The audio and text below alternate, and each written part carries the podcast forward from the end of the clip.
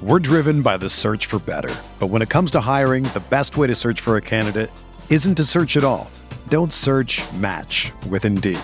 Indeed is your matching and hiring platform with over 350 million global monthly visitors, according to Indeed data, and a matching engine that helps you find quality candidates fast. Ditch the busy work. Use Indeed for scheduling, screening, and messaging so you can connect with candidates faster. Leveraging over 140 million qualifications and preferences every day, Indeed's matching engine is constantly learning from your preferences, so the more you use Indeed, the better it gets. Join more than 3.5 million businesses worldwide that use Indeed to hire great talent fast. And listeners of this show will get a $75 sponsored job credit to get your jobs more visibility at Indeed.com slash BlueWire. Just go to Indeed.com slash BlueWire right now and support our show by saying that you heard about Indeed on this podcast. That's Indeed.com slash BlueWire. Terms and conditions apply. Need to hire? You need Indeed.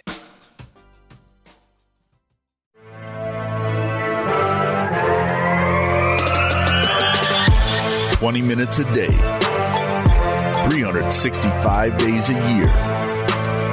This is the Pack a Day Podcast.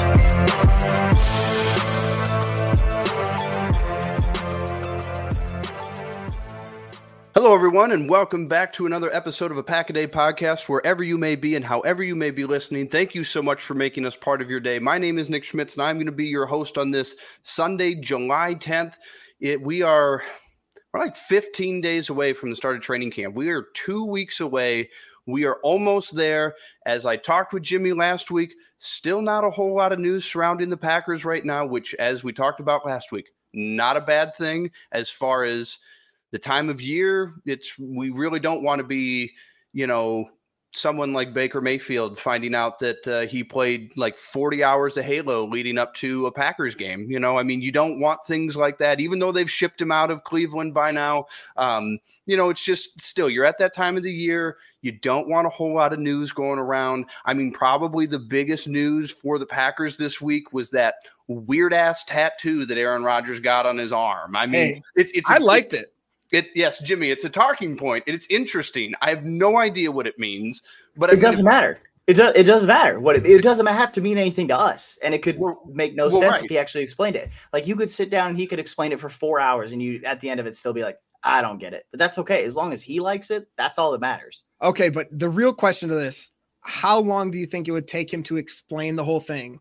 Over under hour and a half. Probably over an hour and a half, but that's fine. Like I, I'm okay with it. I mean, granted, because that would just mean I get to talk to Aaron Rodgers for an hour and a half, and even to just be in a room with him to just talk to him for an hour and a half would be incredible. I wouldn't ask him a single thing about the last two years, about the last it's 14 months or whatever it's been. I wouldn't do that until we were done talking about the tattoo because he seems like the type of guy that would just go into excruciating detail about every single Yep. pixel of art on the thing. He's like, okay, so these three dots right here mean this. And that would be entertaining as all get out to me. Everybody that is in mainstream media is going to just talk about, oh, it's him being weird and this and that and the other. But at the same time, you're getting to listen to a guy who, over the first majority of his career, was pretty quiet. And then over the last two years, we've gotten to hear him be really open about it. So I think it would be a lot of fun to hear him explain it, but it would definitely take way longer than the average person would care to listen. absolutely.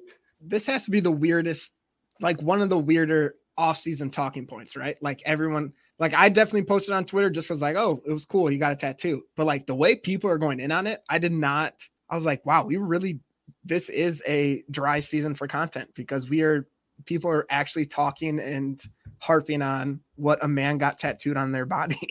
I mean, it's just what people want to do with Aaron Rodgers now. They want a reason to talk about him, and they don't have the oh he hates the Packers narrative, so they can now they're just going to nitpick everything else he does. I mean, what every did you not see everybody nitpick his new girlfriend, Blue, the whatever her name Blue is? Sky or something What- like yeah, that. Yeah, everybody had Witch everybody had something to say about that. Who cares, man? And, and then everybody had to say, "Oh, look, his girlfriend's definitely gotten to it with the new tattoo." And it's like, have you not paid attention to him for the last year, where he has been saying all sorts of like otherworldly things, and definitely sounds like a guy that like meditates and is big into all of that stuff and was doing that all before he ever met her. I think that we all gave Aaron Rodgers way too much credit and thought that he was a normal dude. And we're now realizing, oh no, this dude is on his own planet. And that's okay. But he, I think like everybody gives him way too much credit for thinking that he can be swayed so much. I was like, I think he's just an odd duck, and that's okay. Yeah, well, I mean, he's going to be on the Pat McAfee show again this year, right? Like, I would assume yeah, he was on there on Tuesday. Was he? Mm-hmm. Did, did he uh, talk about it? I I missed it. I did. Did, I didn't. have know, tattoo I didn't know that he was on it until some. I think it was Zach Jacobson. I think tweeted something about it. I can't. It was either Zach or it was somebody else. I didn't know that Rodgers was even going to be on there until I saw somebody else tweeting about it. And then by the time I saw it, it was already. It was too late. He was off, and I just forgot to go back and watch it. So yeah, no, it, they he posted it after he was off the show already.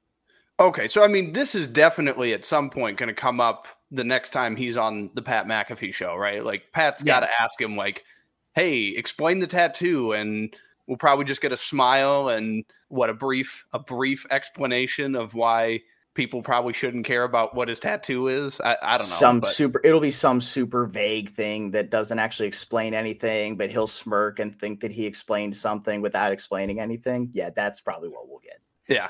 So, uh, Jimmy Christensen, Gage Bridgeford's joining me today on the show. Um, so we started off with you know some Packer news there. We got like that's the leading headline for the Green Bay Packers right now. Which I mean, again, like I've said, if that's the leading headline right now for the Packers, we're in a good spot. You know, we're not talking about, you know, early injuries. We're not talking about, you know, is Aaron Rodgers going to show up to training camp like we were last year? So, you know, it, it's a it's a dry spot. We're going through July. We're almost there. There's going to be content, but it's one of those it's one of those weird places where we want something to talk about, but at the same time, like I'm glad I'm not sitting here talking about something like, oh, is Aaron Rodgers showing up for training camp or so and so, you know, hurt his knee and may miss like 10 weeks, you know. Glad we're not talking about it. So, um, Gage, Jimmy, you guys were listening to a podcast earlier this week where they were ranking the co- current coaches in the NFL. Um, and so we thought it might be fun, just with not a whole lot going on, um, to if so we kind of um, we set it up as as painting it as you know, we're starting a brand new franchise and you've got to rank your choices of who you'd want for your head coach for your team. And we just, we were going to do our top five for each of us. Um, so we'll go through that. And we, we, I know all three of us, uh, we have an honorable mention. I think Gage might have two honorable mentions for his list, but, um, Jimmy, why don't you go ahead and start us off here? We'll get the list kicked off. So um, you're starting a brand new franchise. You've got your your pick of coaches. Who would be your top choice right now, currently with the way the NFL sits for their head coaches to be your head coach for your new franchise? So is this my honorable mention or is this my number five? I say go oh, honorable mention first. Okay. Okay. So we'll start honorable mention, work our way to one. My honorable mention, uh, fanboy in me. Uh, I'm going Matt LaFleur. Uh, he was I had him written down at number five. I crossed him out for a man crush that I have uh, that I will mention in a little bit. But LaFleur, three seasons in a row, uh, 13 wins. He's made it to the NFC championship twice. Obviously, last year we had that dud against the 49ers, but my biggest thing was Aaron Rodgers played horribly in that, which I don't know. There's that's a different debate and topic I'm sick of talking about. But LaFleur's done really well changing the offensive round from the Mike McCarthy era uh, now we're a run heavy, or a, a, we're bringing in the run. We have the play action based off that, going to, from the Sean McVay, Kyle Shanahan system. Um, he really is a product of that, and I think he he does really well getting players to buy into the system. And Lafleur, you you can't knock his track record. He's had 13 wins in all his seasons, so he's definitely a great head coach, and he'd be great to start a franchise with. All right, Gage, you've got uh, you've got two sitting there, don't you? Yeah, I uh, I lied. I have three honorable mentions. I just kept looking at them, and every time I would look, there was another guy that I was like, "Oh, this guy's definitely got to be on the list." And so my first honorable mention is Andy Reid. I love Andy Reid, and if this was a hey, we need this coach for this season, Andy Reid's on the list. But at 64, he was the oldest of the eight coaches that I had, and I'm not really yeah, I uh, like I said, I had three honorable mentions, so that's six, seven, eight. That's where my eight coaches are. So he was on there. Um, I had Kyle Shanahan as one of my uh, one of my honorable mentions. Uh, I think he's a great coach, but I think he's got his flaws, and I think he comes up short in a few areas. and I think that there's just other guys that are better. And then this is one that I actually made while we were while you were introing. Um, Frank Reich slipped just outside of my top five. Um, I love Frank Reich. I think that he has gotten a short straw that um, that just that Ryan Grigson broke Andrew Luck. If Ryan Grigson doesn't GM for the Colts, Frank Reich is looked at as one of the top three coaches in the NFL right now because Andrew Luck doesn't retire. But instead, Andrew Luck was so beat up and retired. I get eh, like one season with Andrew Luck had his best season of his career, was healthy, never got hurt, had a great offensive line. Everything was going well. They came up short, but again, it was their first year with a head coach. So you're going to kind of have that. They didn't have Jonathan Taylor yet, etc. So that's where, so Frank Reich just outside of my top five. I literally switched that as we were introing. All right, so I, I just have a real quick question for you, Gage. I just want to make sure I heard you right. Did you say that Andy Reid was the oldest coach of your oh. eight that you had there? Yep. So that tells me something. All of my coaches are young. All of my coaches me- are younger than 64, which Andy Reid's one of the like three oldest coaches in the NFL. So I'm not telling you much. Well, you're you're telling me that Bill Belichick is not on your list, and I, I'm sure it's because of age. Starting just, a franchise. Right. That's that was the whole thing. We were like yep. that's why we said at the beginning, if we were starting a franchise with coaches, Bill Belichick is 70 years old. In case yep. you guys are unaware, that's old. So yeah, no, I'm not starting a franchise with Bill Belichick. I think that he is the GOAT coach. Uh, I am lucky enough to have been born and lived in the era to watch the greatest coach of all time and the great the greatest winning quarterback of all time play be together. No, he's not the greatest quarterback of all time. Not getting into that argument today, but they were together, and I got to witness that.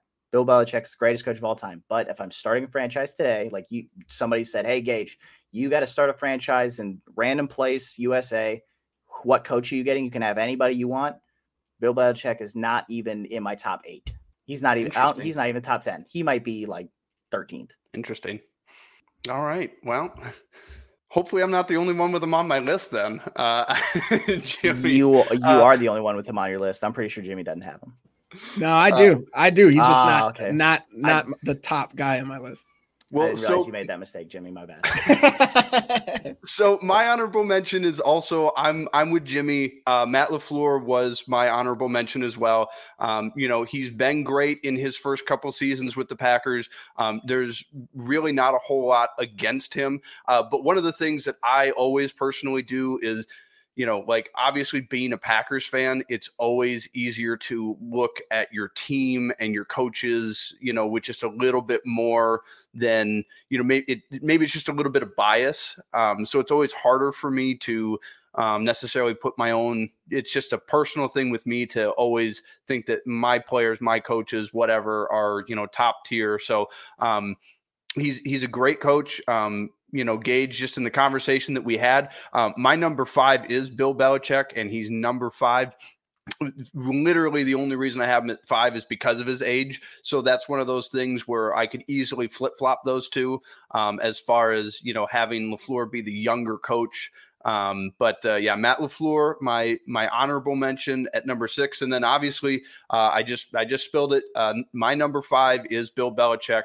Uh, I know he's seventy years old, but um, you know, greatest coach of all time. It's if he's still willing to coach and if he's still coaching right now, and if he was, you know, I mean, everything that he did with, you know, Mac Jones as a rookie, um, he's clearly got the ability to, you know, especially too, like if you're starting off a new franchise, like getting players is, you know, going to be tricky in the first year but i mean if you can get the right coach and get that franchise you know on the right track maybe he's only there for 5 years and you turn the reins over but you know one of the most important things i feel for you know if you're starting a franchise make them relevant. You know you're brand new nobody cares about you so how do you make your team relevant? Well winning's the easiest way to do that and it doesn't mean that if he's your coach that you're you know going to be going to the super bowl in year 1 or 2 but i mean there's going to be intrigue there and he's going to make your team you know probably pretty good you know we've only really seen him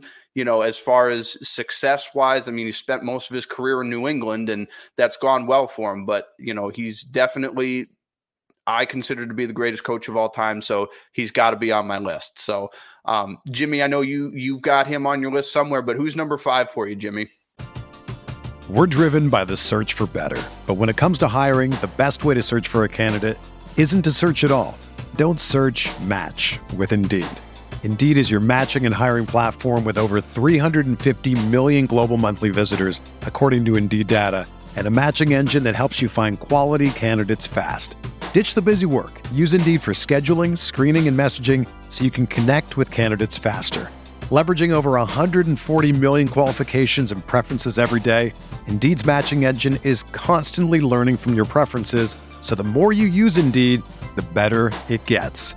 Join more than 3.5 million businesses worldwide that use Indeed to hire great talent fast. And listeners of this show will get a $75 sponsored job credit to get your jobs more visibility at Indeed.com slash BlueWire. Just go to Indeed.com slash BlueWire right now and support our show by saying that you heard about Indeed on this podcast. That's Indeed.com slash BlueWire.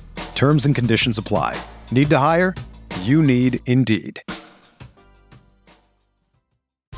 Whether you're a world class athlete or a podcaster like me, we all understand the importance of mental and physical well being and proper recovery for top notch performance.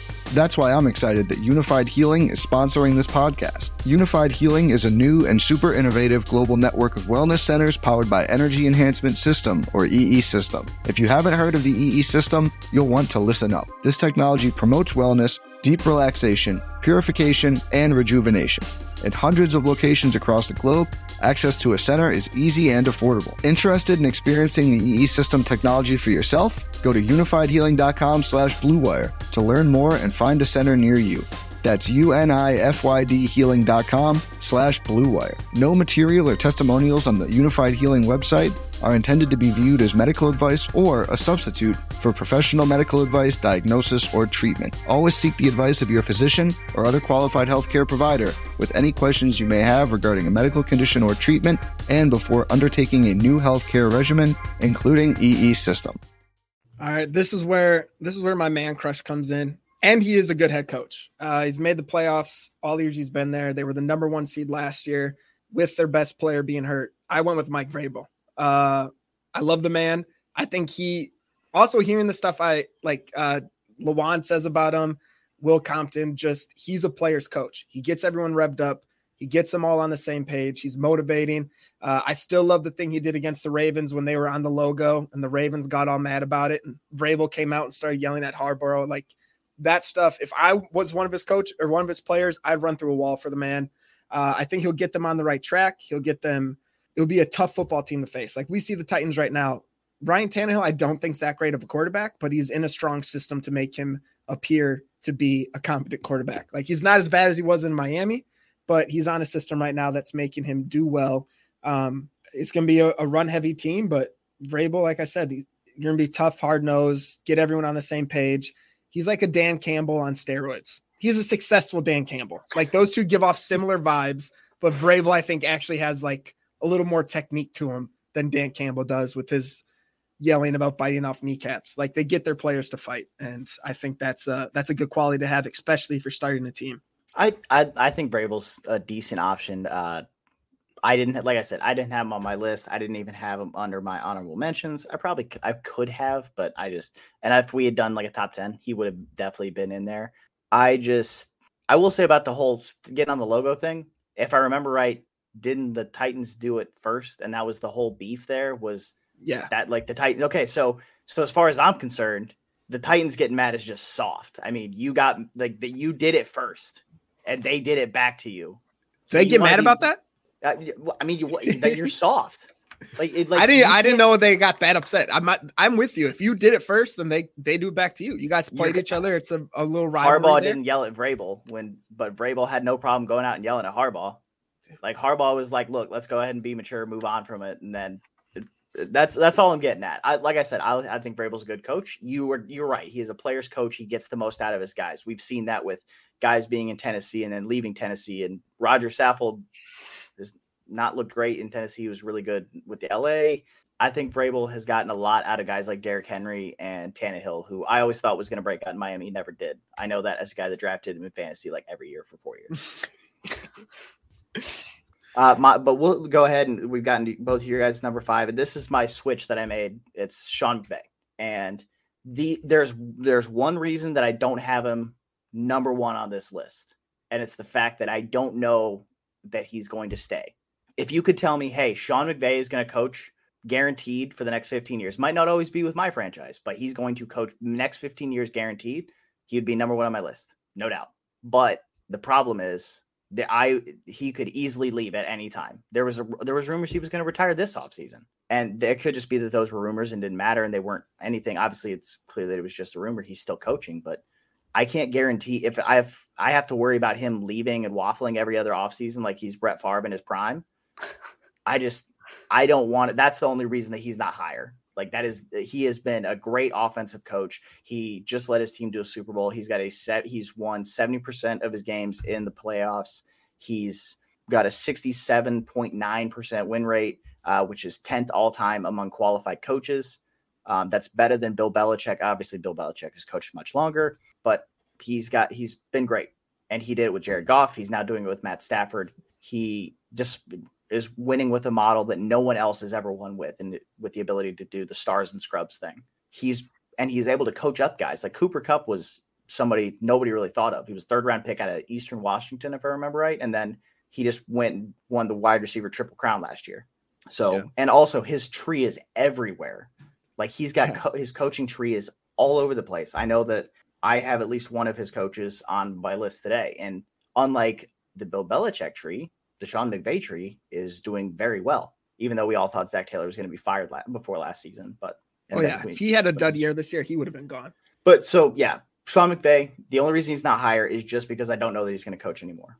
But still, that's why like I had to put him on the list because he's he's still only 36. Yeah. So and especially with that now with the deals that people are getting to be in the booth, like that has to be tempting for a head coach. Like, oh, way less work and I get paid way more. Yeah. Like, why not?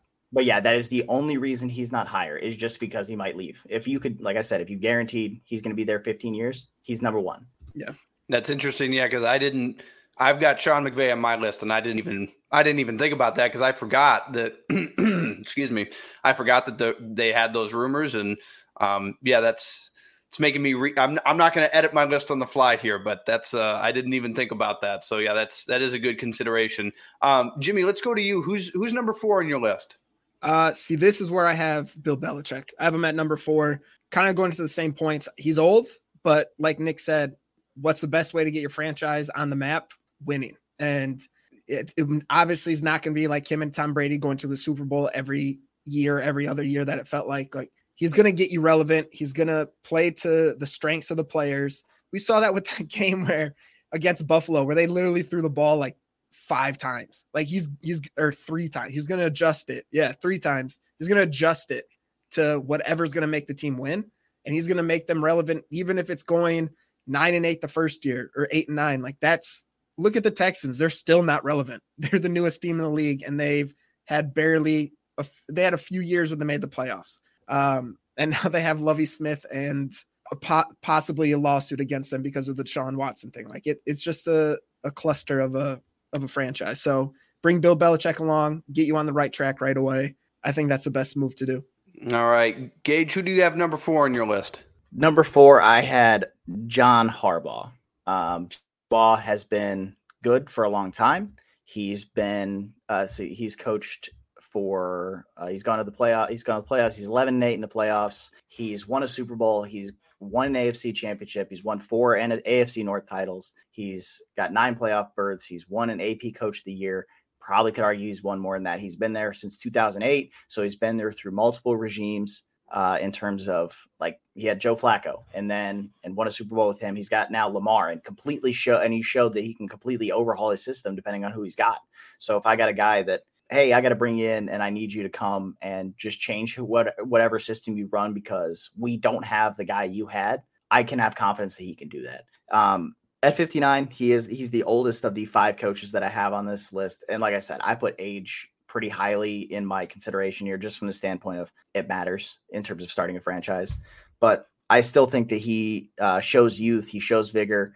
Um, I think that he is going to be able to adapt. Also, I like the fact that he has a he's not just an offensive minded guy. He's a special teams coordinator uh, at his roots. He's got, I know that he knows defense well. He's got defensive minded coaches that can he can bring with him. So that's why I got Harbaugh on this list. And also, you said winning matters. He's got it. He's 0.609 win rate uh, for his career. He's 34th all time among qualified coaches. Um, so, and he's also done that over the course of 14 years. So, unlike Sean McVay, he's got a little more tenure under his belt in terms of, hey, I'm bringing a winning culture here because this is what I've done. He had a few down years in the middle where Flacco kind of floundered and whatnot, but I think that he can bring uh, winning to wherever we're starting a team. Yeah, he was number seven on my list. He he was he was high up there. He's he's a great coach. I had him all over my list while I was making it. I wasn't sure where I was going to put him, and then I was like, you know what? He's 59. I'm going to put these other younger guys ahead of him. Yeah, John Harbaugh is definitely a great coach. I like the Harbaughs as far as like their their personality. Both of them. I know they don't. Uh, I know especially with. Um, Jim Harbaugh being in San Francisco, I know Packer fans don't necessarily like him for a lot of different reasons, but like I just like the mentality that both of them have as coaches. Um, whether or not you like them as individuals is a different question, but just the way they approach the game and their teams, I I personally really like their mentalities that they have. Which is John Harbaugh is on my list, um, and uh, that's that's one of the big reasons why he is on my list. So uh, my number four, though, um, probably after just the conversations that we had, I'm I'm willing to bet at this point. I'm the only one with him on my list. I know he's not on Gage's list. I don't think he's going to be on Jimmy's list. Um, I know he's 64, but I have Andy Reid on my list. Um, he's been a solid, consistent coach throughout his career, um, Philadelphia and in Kansas City. Um, I know that right now it's easy for him to look great when Patrick Mahomes is your quarterback, but I mean, if that's going to be your argument as to why he's great, then I'm just going to sit and say that Matt LaFleur is only good because Aaron Rodgers is his quarterback. So, I mean, you can make that argument, you know, all day long. He was good with Alex Smith, who, I mean, Alex Smith was you know he's a he's a better than I I think he's better than what most people gave him credit for throughout his career. It wasn't as stable um, as you know he would have liked it to be, but I mean he he took the Chiefs from kind of irrelevant and you know from when he took over in Kansas City and made them good. And I mean you know he made what four or five straight NFC title games with the Eagles. I know he what only won one of those um, that he was there for. Um, but you know, he's been consistent. He's he's been a really good coach. And I mean, um, I know at 64, if I if I'm putting Bill Belichick on there at 70, um, I couldn't put him any higher than four because of his age. But you know, if he's definitely if he's going to be around for the next you know, four, five, six, seven years, you know, till he's into his early 70s. Um, I think he's a great coach to have uh, to have there at number four. Yeah, he's not on my list, but he is. The track record speaks for himself. He's he's won with pretty much everyone. Revitalized Michael Vick's career, so I'm always happy about that. Yeah, you and like you said, he was like he was great with Alex Smith. He was great with he's been great obviously with Patrick Mahomes. He was good with Donovan McNabb, Vick, whatever. So I, yeah, no, I have no qualms about Reid. It ultimately the only, like I said, the only reason he didn't make my list was age. Like 64, he's older. Um, and there's also, I know there's been kind of some rumors in the last couple of years that maybe he might not stick around. I think that everybody's kind of agreed that as long as Mahomes is there, he's going to be there. But at the same time, when you're 64 years old, it doesn't take much, and you've made he's made money, he's won Super Bowls, he's got all the accolades, he's got all the stuff. He could just wake up one day after the season's over and it's like, you know what? No, I'm not coming back. I'm done. So that's but in terms of offensive designers, there's been he's been the guy of the last 20 years. And like McVay's been great and all the other guys have been great, but Reid has been the guy. He did it with Smith, McNabb, Vick, Mahomes. They've all been different. I will say about Alex Smith is Jimmy Garoppolo the new Alex Smith. It could just be the fact that they both played for San Francisco, but like guys that were drafted, they were fine. They're not great. And then they got replaced by a younger, more athletic guy. And they just kind of were like, yeah, sure, I'll go ahead and I'll be the pro and I'll just show up, do my job, go home, not really complain about it in the media or anything like that. Yes. I, okay, cool.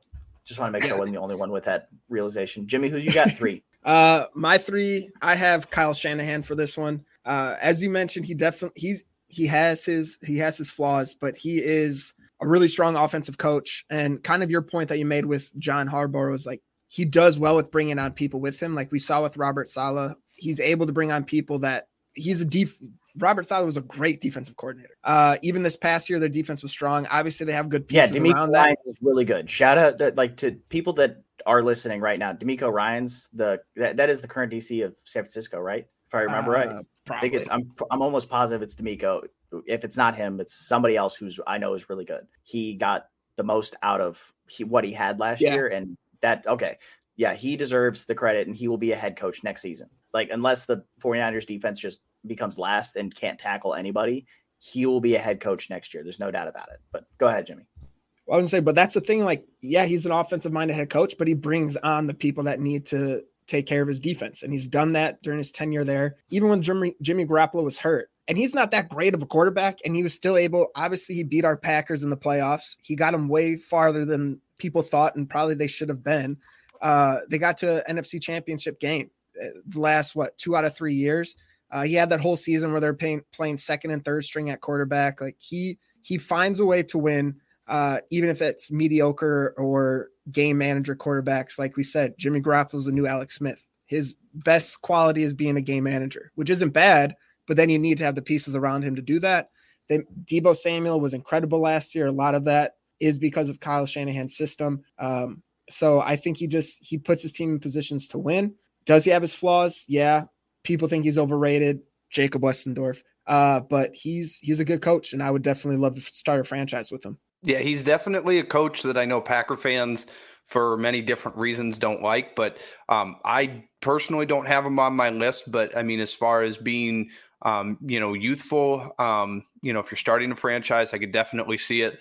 Um, yeah, I, I, I wouldn't have any qualms with him being a coach. Um, I just know that there's a lot of Packer fans, and Jacob Westendorf probably is one of those that doesn't like him because as of right now, it seems that he beats us when it matters more than than not, and I'm sure that's one of the bigger reasons why many Packer fans don't think highly. Oh yeah, of, I'd never like I'd never like seeing the 49ers on our upcoming week. Like they it seems like they just have our ticket. I know we beat them during the regular season this past year with the last second field goal, but it just seems like when it matters, somehow the 49ers just really uh know what to do. I don't want to talk about it too much, so I'm gonna start crying. No, but uh they, I didn't have Sha- I didn't have. Shanahan on my list. I had him, I had him as an honorable mention, but anybody that questions his credentials, it's like, hey, he has like the record for most passing yards in a quarterback's like first five games, and it's Nick Mullens was the guy. So I'm like I'm so I'm going to like I tipped the cap to him. Like I said, I didn't have him on my list because I think he comes up short in a few areas, and I'm going to continue to say that. And I I don't think he's I'm not Jacob Westendorf. I don't think he's that overrated, but I definitely didn't have him in my top five. I did have one of his disciples though. I have Matt Lafleur at three. I am the only person on the Pack a Day podcast with a Packer coach in the top five here, and I think Lafleur deserves to be there. Uh, Lafleur through his first three seasons is, has 13 wins in all three of them. That is good enough for a uh, 79% win rate. Uh, if this would, if he had, qual- if he had the qualif- or qualification qualification for the enough games, he would be number one all time in terms of wins or like winning percentage by coaches. Uh, the number one right now is Guy Chamberlain, who won had a 78% win rate uh, over the course of six years.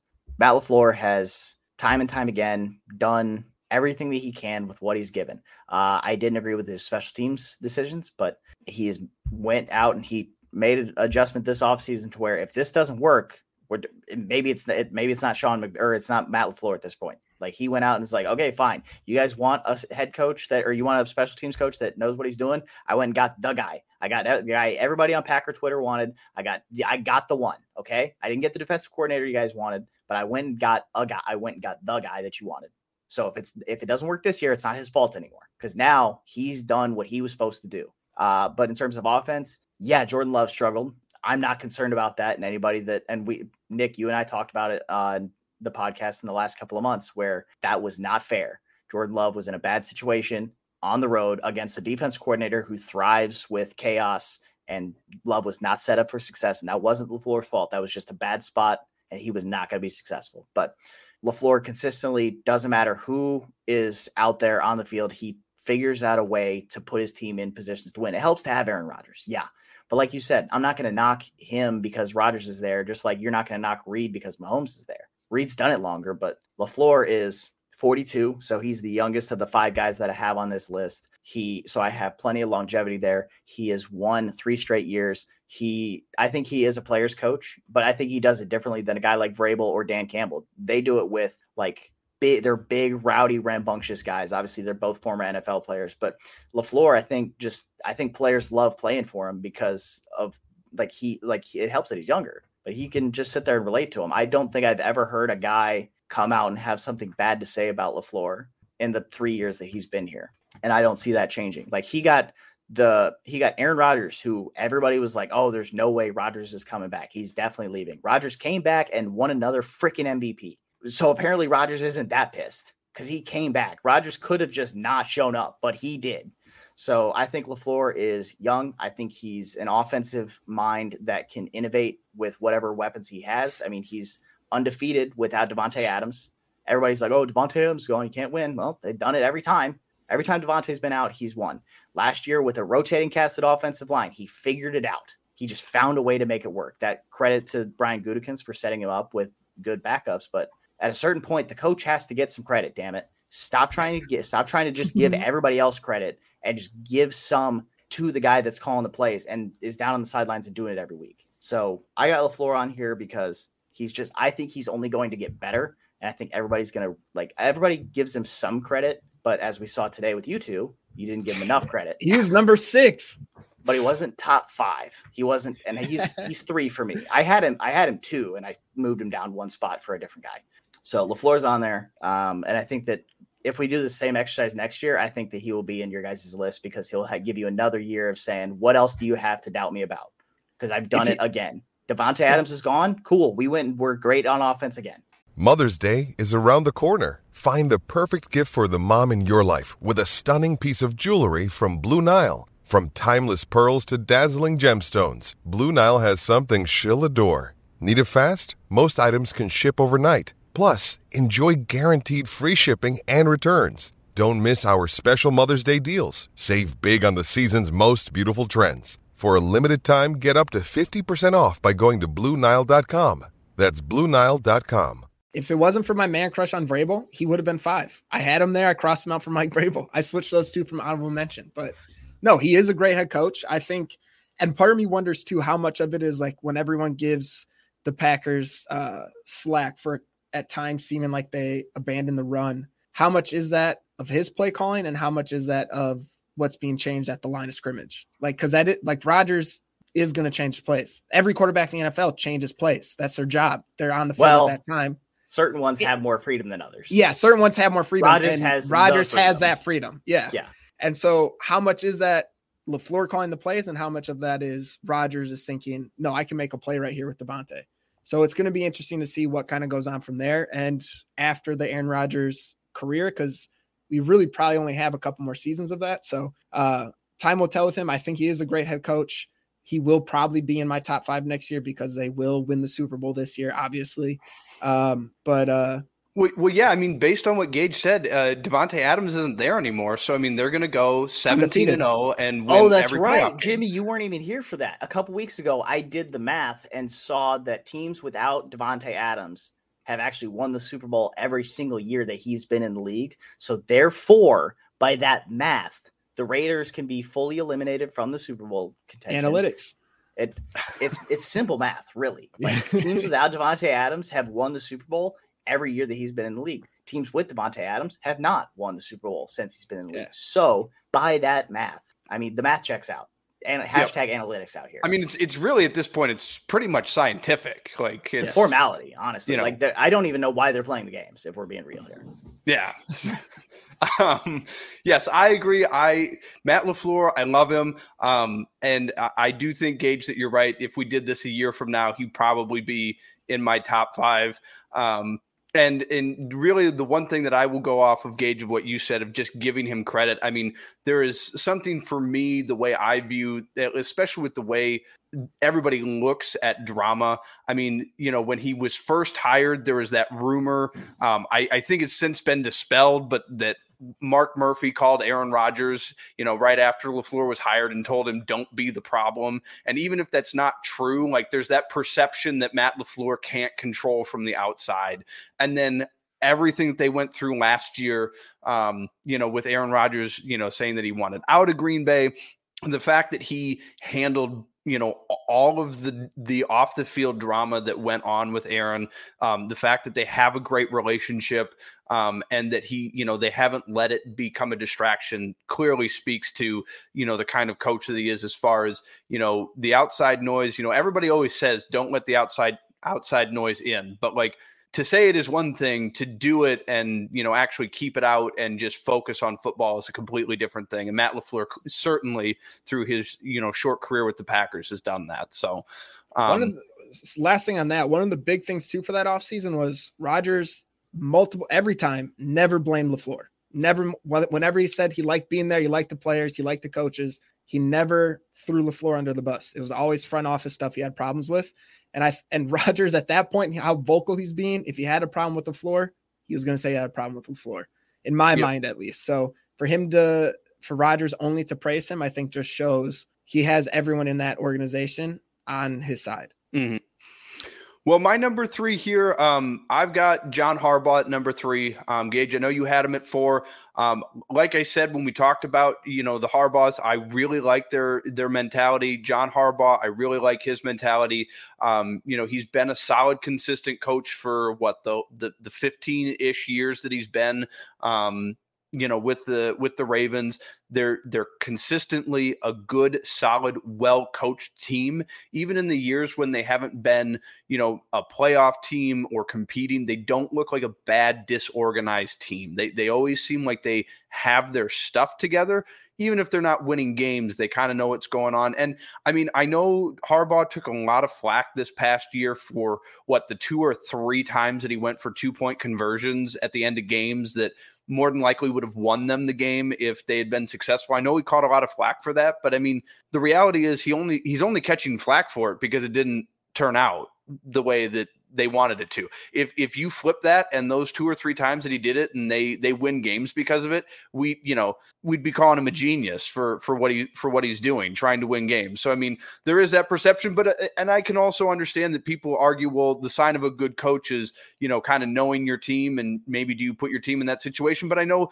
at least two of those times, you know, it was kind of they were in situations where they probably at the point in the game weren't favored to necessarily win it and it's like all right well this is our best chance. Kind of like kind of like in 15 when the packers played the cardinals in in the divisional round of the playoffs after that hail mary. I know everybody said well based on what you got going on just go for two and try to win it in regulation. They didn't do that but um, i think john harbaugh is a great coach. Um, Obviously, at 59, he's again still up there a little bit in age, like Gage had pointed out. But I think he's a solid, consistently well, well-rounded coach who's always got his team prepared. They don't ever seem unprepared um, since he's been the coach. So I've got John Harbaugh at three.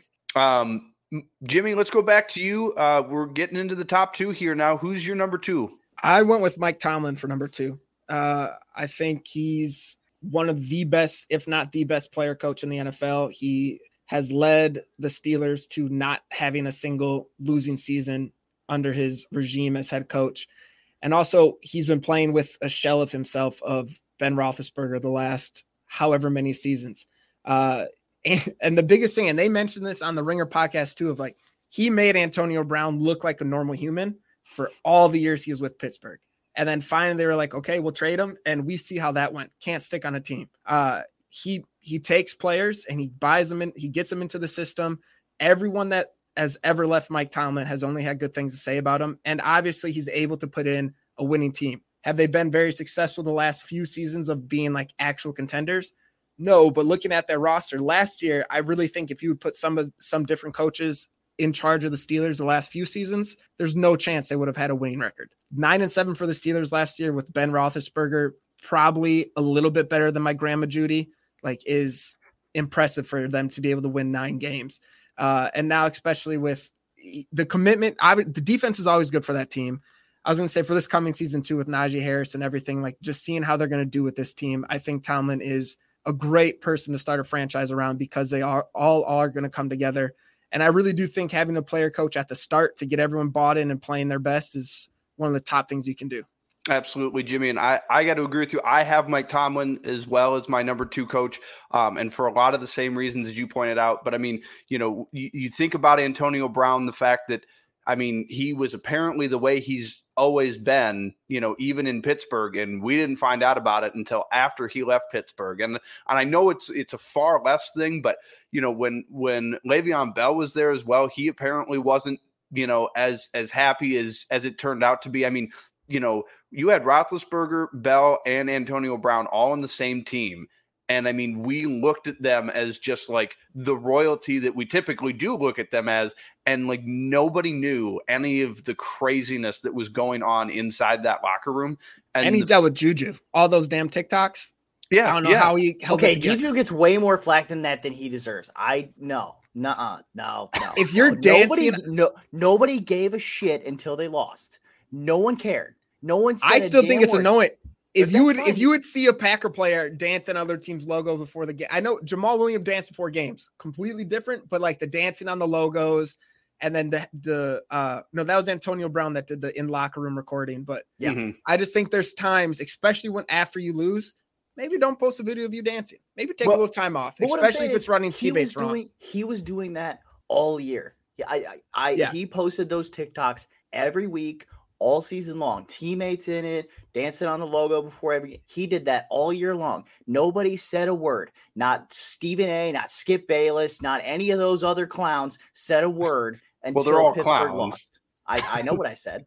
No, they're all clowns. All the ones that had a problem with it didn't say a word until they lost because that's what everybody does. Everybody wants to be like, oh, hindsight 2020 now. You didn't have a problem with it when Pittsburgh was rolling people 30 to nothing in week two. You only said something once they lost. I get the aspect of the annoying thing.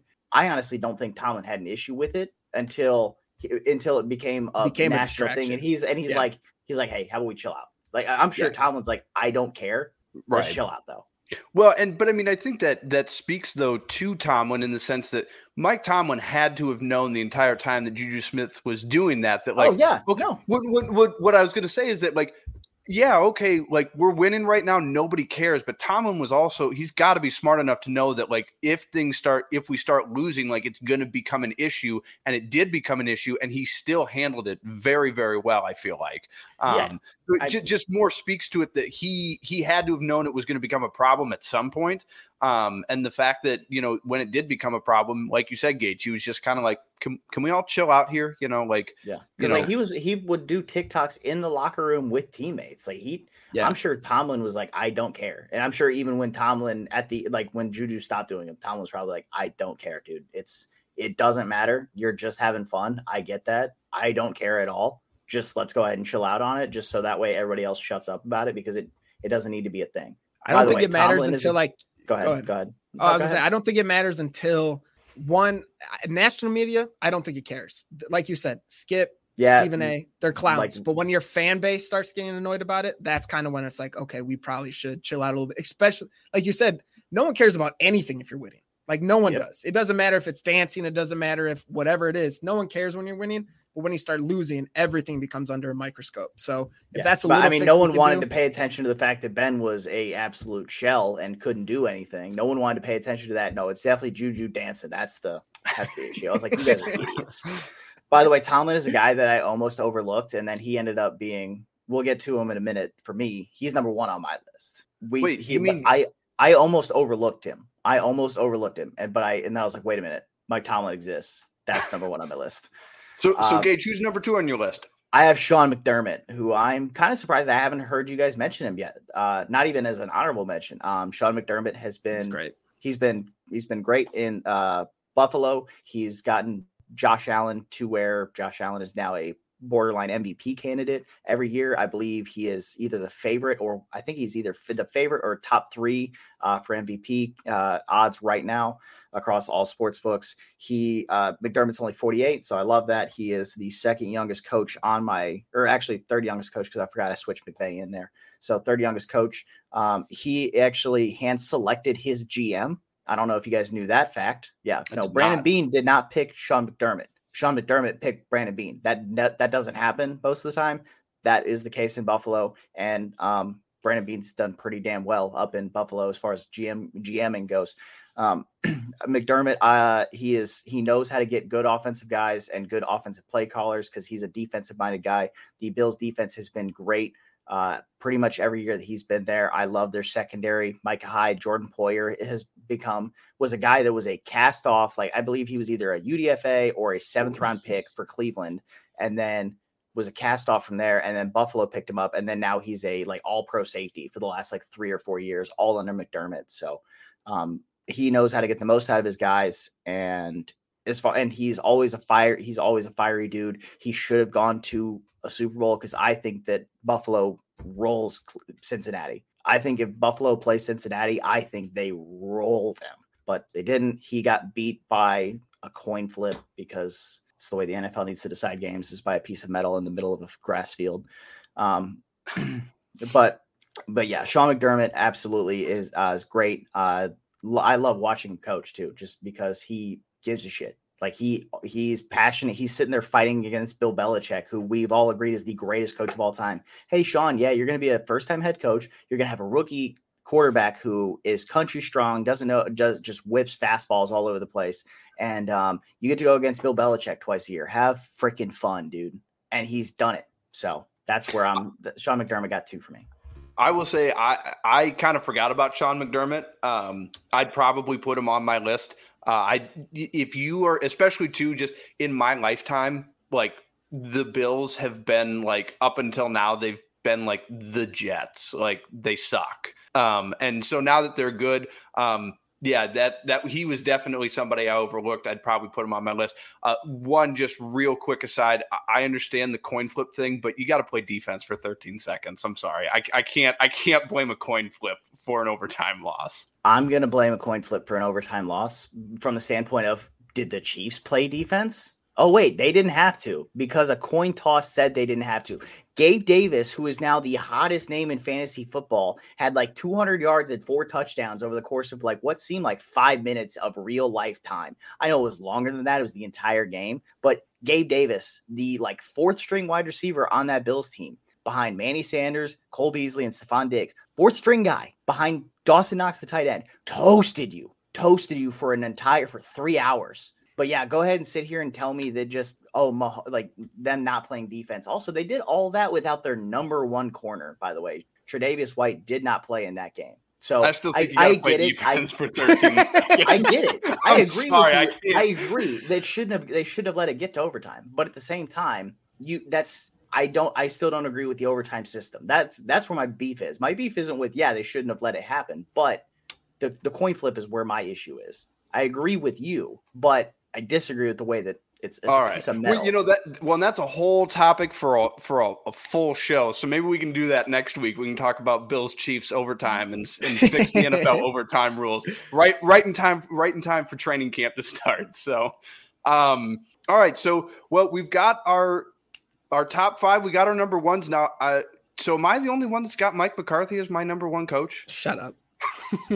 You're great. I'm pretty sure you and Jimmy had the same number one, if I'm not yeah. mistaken. Mike McDaniel. Uh, no, I did. Uh, obviously, Sean McVay was. I'm assuming Nick used. Yeah, and yep, I have Sean McVay as well. All the reasons Gage mentioned earlier. Uh, obviously, him possibly leaving, which is a very real thing. I do. I wonder if he is going to be coaching four or five years from now, just because, as I mentioned, the the TV contracts are so big. We saw what Tom Brady got. Sean McVay is very good at it. Um, so he could be tempted away from that. But what he can do on the offensive side of the ball, making Jared Goff look like a good quarterback to get a huge contract. He is an offensive genius. His coaching tree, as Gage mentioned, is everywhere. Zac Taylor probably should not be a coach, but got the team to the Super Bowl last year. Uh, he is he's an offensive genius. Uh, he's he's really good. He brings people on his team. The uh, Staley hire that he got as defensive coordinator obviously paid off. Now he's the Chargers head coach, but he knows what he's doing. He's getting the stars on this team. People want to play there. One, because it's LA and it's beautiful weather. Two, because you have a great head coach and a great team.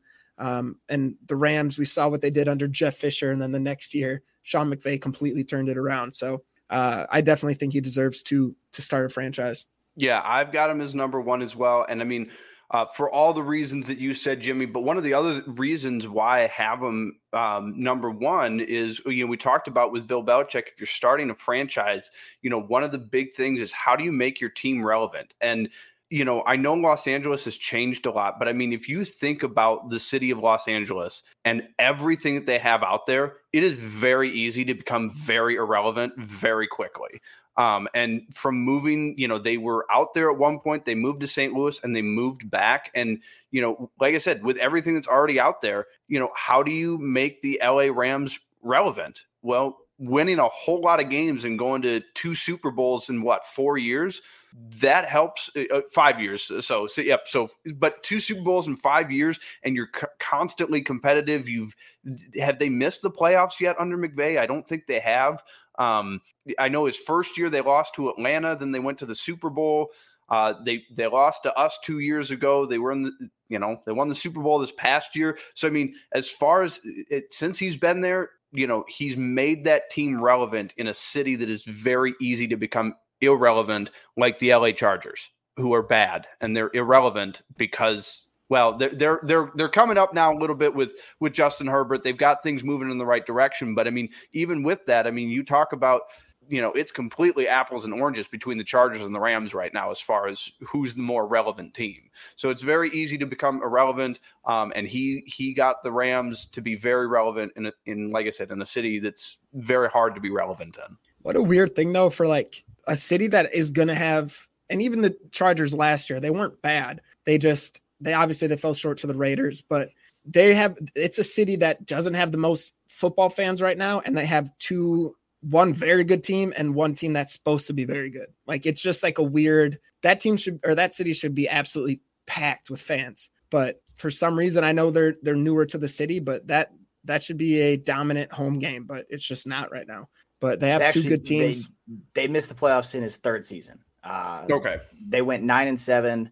Um, that was the year. So Green Bay 13 and 3, and the Saints also went 13 and 3. Uh, then you had the Seahawks were 11 and 5. They got the they were your first wild card team. Oh, the 49ers were also 13 and 3 that year. Um, so that was the year the 49ers went to the Super Bowl, lost to the Chiefs. Seahawks 11 and 5. Eagles won your uh, NFC East at 9 and 7.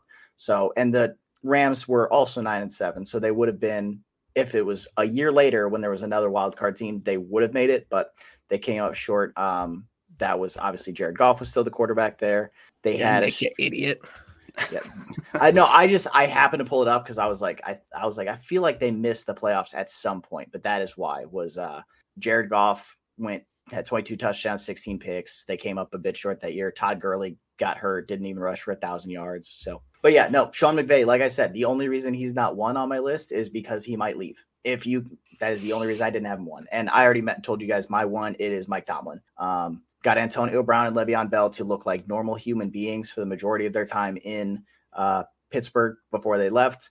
And then they couldn't exactly stick on a team anywhere else. The only reason that Antonio Brown stayed in Tampa Bay so long was because Tom wanted him to be there. Tom, like you said, he has been, he's never had a losing season with Pittsburgh, and he's been there a long time. He's been there since 2007. Uh, he's 154, 85, and two. Um, he's only eight and nine in the playoffs, but I'm not going to ding him too much for the last couple of years because Ben is Ben. He's got 10 playoff berths under his belt. Uh, seven times he's won the AFC North. He's gone to two AFC or won two AFC championships. Uh, he's won a Super Bowl. Um, he's he he he made the playoffs last year when I'm pretty sure all three of us could throw the ball further than Ben. That's the so that's just he is the and he's also only 50 years old too. So that's mm-hmm. another thing that I loved. And like I said, I almost forgot him when I was going through and I was like, wait a minute. nope, you have to be on this list. You absolutely deserve to be on here. Um, so nothing but good things about Mike Tomlin. Um, he's got a great track record. Um, he has been around a long time. He is a great players coach, which I think that that was a big thing for all of us. All of us wanted guys that are good players coaches. I think Bill Belichick is the only one that's not really a players coach, but I think he's a players coach in a different way. In that, yeah. if he's bringing you into a system, you know that there's a plan for you and so you can respect him in that way. But yeah, Tomlin, uh, I think, has been an underrated class of coaching over the last 15 years or however long he's been there because he just consistently shows up and wins, and that's mm-hmm. all you want your coach to do. You have a guy with 15 years of experience, wins, was super young when he started, does everything you could ever want from him, and he's got a Super Bowl under his belt. So, agreed. Yep, absolutely. Uh, you know, as far as we're all concerned, you know, Mike Tomlin two, two, and and one. So, uh, well, and you know, Gage, we said that we weren't gonna, you know, put a put a location on this. Well, I mean, we all know the the 33rd NFL team is going to be over in London, isn't that? Isn't that where our 33rd team is going to be going in the next, uh, you know, two three years, and then as soon eventually we'll have like 36 teams. We'll have a complete division over overseas. Isn't that what's going to be happening? That is so dumb. It is, I cannot express how dumb that would be, how dumb of a concept that is. It makes no sense to me. I don't understand why the NFL's. I get it. I get that there's a fan base over there, but stop. It doesn't work. It doesn't work. You have to play every every single one of their games has to be played at 9 a.m. to get maximum viewership. It has to you you just it doesn't work. Also, 33 teams doesn't work. You now have one, you're going to have one division out of eight that doesn't have the right balance. It doesn't work. You want to go ahead and make an NFL Europe like they had years and years ago? That's that's another thing. That's fine. You want and then at the end of the year, you want to have the NFL Europe champ play the NFL like regular champ. That's that's cool. Gives you another game to monetize. You got all the NFL Europe games you can monetize. That's different. But you can't you can't just add one team because it doesn't make any sense. Yeah, I, I agree. I it, the NFL, I feel like, has had like the perfect setup for years. Like I thought 16 games was perfect. I thought six playoff teams was perfect. Um, and you know, now we have 17 games, which I think is stupid. Uh, you've got seven playoff teams in each division or each conference, which I think is stupid. The seven two matchups have been atrocious for the most part. And like, I'm sorry, like as like I'm gonna watch the Packers Giants game in London. I'm gonna be up for that. But like and maybe it's just me as a fan. I don't like games at 9 a.m. Like I don't want to be up at that time watching football. Like it's just also, not we think it's bad for us. We're we're on I'm on East Coast. That's not East Coast is 9 a.m. Like that means if you let's say you live in California and you're a Packer fan, which that's 6 I know a.m. Yeah. That's a 6 a.m. kickoff. Hey, you gotta start drinking sometime. Might as well do it at 6 a.m.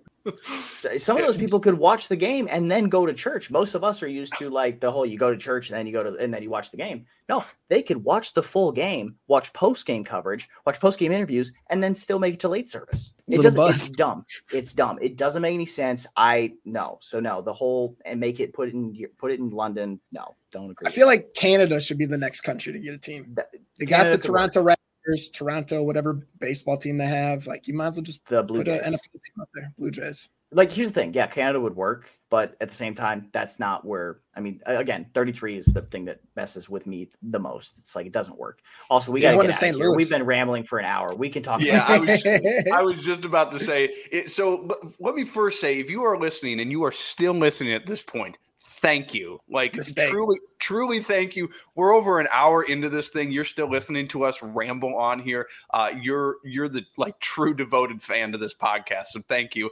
Um, real quick, guys, we'll wrap things up. Jimmy, people want to follow you, get in touch with your work. How can they do that? Uh, follow me on Twitter, Jimmy underscore C08. Everything's on there. All right, engage real quick. People follow uh, want to follow you, get in touch with your work. How can they do that?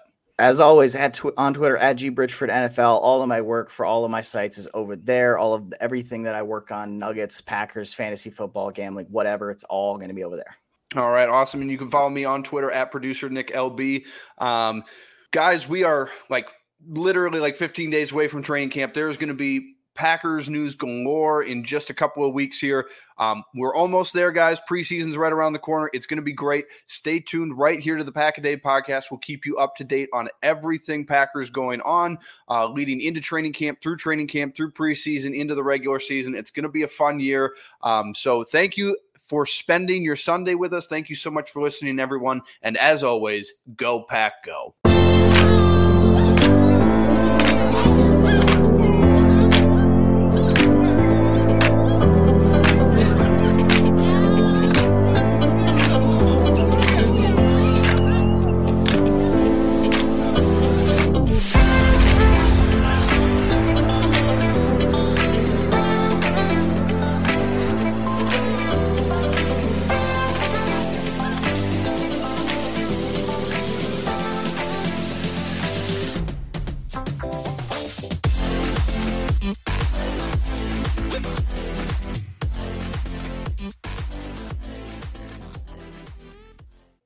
Did you know a 2018 study showed half of prenatal vitamins tested had unacceptable levels of heavy metals? I'm Kat, mother of three and founder of Ritual. When I was four months pregnant, I couldn't find a prenatal I could trust, so I created my own. Ours is made traceable, third party tested for heavy metals, and recently earned the Purity Award from the Clean Label Project. But don't just take my word for it. Get 25% off at ritual.com slash podcast.